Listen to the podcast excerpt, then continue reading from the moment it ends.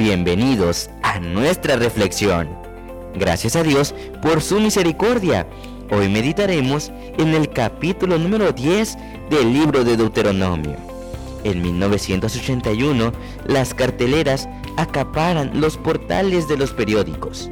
En ese entonces, el séptimo arte está de fiesta porque se estrena una película maravillosa llamada En busca del arca perdida. ¿Sabes? El capítulo de hoy menciona el arca. El arca hasta el día de hoy no se sabe dónde está. Únicamente Dios lo tiene muy claro y sabe dónde está. En esta película se emprendió un viaje en busca de esta arca. Muchas personas lo están haciendo. Sin embargo, en el tiempo del fin, el Señor revelará dónde está el arca perdida. Y qué maravilloso será saber que dentro del arca se encuentran esos elementos que fueron colocados, según el libro de Hebreos capítulo 9. Allí se encuentran las tablas de los mandamientos. Ahí se encuentra la vara de Aarón que reverdeció. Y ahí se encuentra también el maná, el pan que el pueblo de Israel recibió de manera milagrosa. ¿Te imaginas qué maravilloso será ese momento? Realmente el arca no está perdida. Dios sabe exactamente dónde está. Tomemos nuestra Biblia juntos y descubramos las lecciones que nos deja el capítulo de este día. Notemos lo que registran los versículos 1 al 5. En aquel tiempo el Señor me dijo, labra dos tablas de piedra como las primeras, y sube a donde yo estoy al monte y haz un arca de madera, y escribiré en esas tablas las palabras que estaban en las primeras tablas que quebraste, y las pondrás en el arca. Hice un arca de madera de acacia, labré dos tablas de piedra como las primeras, y subí al monte con las dos tablas en la mano. Y él escribió en las tablas con su propia mano los diez mandamientos que él había hablado en el monte desde el fuego el día de la asamblea, y él me las dio. Bajé al monte y puse las tablas en el arca que había hecho, y ahí están como el Señor mandó. Qué maravilloso es saber que este elemento formaba parte fundamental de la adoración para el pueblo de Dios. Es en el arca, en el propiciatorio sobre el arca que se manifestaba la presencia de Dios.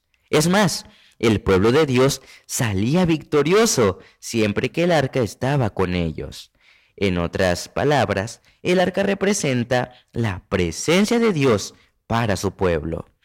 Hoy en día, muchas personas han descuidado esta presencia, pero no la han perdido, porque realmente la presencia de Dios está donde ha estado siempre. Quienes se han extraviado somos nosotros los que nos hemos ido lejos de Dios.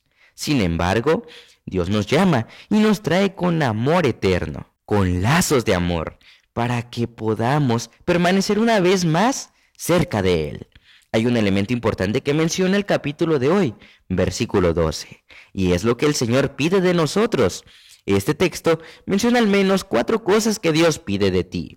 En primer lugar, Él pide que le podamos temer. En segundo lugar, Él pide que andemos en sus caminos.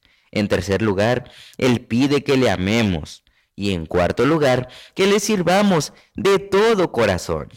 Analicemos el primer elemento, temer a Dios. No estamos hablando de ese sentimiento negativo que muchas personas experimentan hoy cuando hablan de Dios o cuando piensan en Dios y lo pintan como un Dios tirano que tiene algo en la mano para castigar a aquellos que se portan mal. No es así. Muchos hoy en día están llenando las iglesias porque tienen temor a Dios. Pero si tú les preguntas por qué vienes a la iglesia, te responderán, porque tengo miedo a perderme, porque tengo miedo a quemarme en el infierno, porque tengo miedo de no alcanzar la salvación. ¿Te das cuenta? No ese es el motivo correcto del temor del cual se habla aquí. Déjame darte un ejemplo. En Génesis 22, 12, el Señor le dijo a Abraham, cuando había pedido que sacrificara a su hijo, no lo hagas, ahora sé que temes al Señor. Temor es sinónimo de obediencia.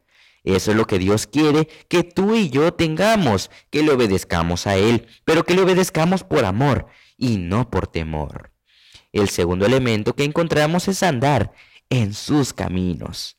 Cuando revisamos el libro de Salmos, David habla mucho de andar en los caminos del Señor. ¿Y sabes qué? Todos los textos que mencionan andar en sus caminos está relacionado con los mandamientos de Dios. Una vez más, podemos ver que andar en los caminos del Señor es obedecer sus mandamientos. Un tercer elemento que encontramos es amarlo, pero recordemos que el amor se debe expresar con hechos y no con palabras. Muchas personas dicen amar a Dios, pero hacen todo lo contrario. San Juan capítulo 14, verso 15 nos dice que si amamos a Dios debemos guardar sus mandamientos. Debemos expresar ese amor con hechos y no solamente con palabras. Y en cuarto lugar, debemos servirle de todo corazón. Es un servicio desinteresado. Es un servicio que hacemos porque amamos a Dios y no porque estamos esperando algo a cambio. Recordemos que el servicio fue uno de los elementos que Jesús magnificó cuando estuvo en esta tierra. Él dijo, yo no vengo para ser servido, sino para servir. Y le enseñó a los discípulos a servir a los demás. Hay un adagio que registra las siguientes palabras.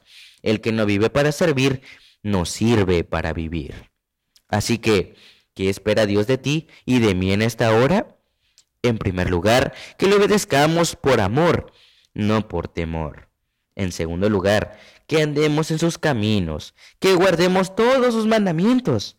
En cuarto lugar, que lo amemos, para que lo amemos con hechos y lo demostremos. Y finalmente, que lo sirvamos a Él y también podamos servir a nuestro prójimo. Para finalizar, quiero llamar tu atención a dos versículos que encontramos en el libro de San Juan. El primero lo encontramos en el capítulo 19, versículo 10. Porque el Hijo del Hombre vino a buscar y a salvar lo que se había perdido. Hoy no quiero invitarte a que busques a Dios. ¿Sabes por qué? Porque Dios no está perdido. El perdido eres tú. El perdido soy yo. Lo que debemos hacer es dejarnos encontrar por el Señor, dejar de jugar a las escondidas y finalmente decirle, Señor, aquí estoy, ya no me busques más, porque es Dios el que busca al ser humano desde el principio cuando Adán y Eva pecaron. El Señor fue que los buscó y preguntó, ¿dónde están? Y ellos estaban escondidos. Posiblemente tú te estás escondiendo del Señor en este momento. Sal de tu escondite. A fin de cuentas, el Señor sabe exactamente dónde te encuentras. Así que hoy déjate encontrar por el Señor.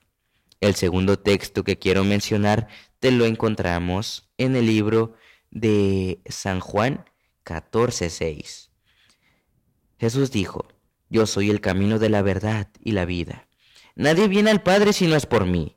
Y si andas extraviado, si andas perdido, debes encontrar el camino correcto. Jesús es el camino. Es ese camino que tú necesitas hoy transitar para llegar hasta la presencia del Señor.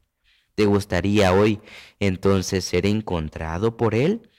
Si es así, yo te invito a que inclines tu rostro. Vamos a orar. Padre, en esta hora te damos gracias porque a través de tu palabra nos demuestras cuán maravilloso eres, que nos buscas constantemente. Perdónanos por escondernos en muchas ocasiones, pero aquí estamos.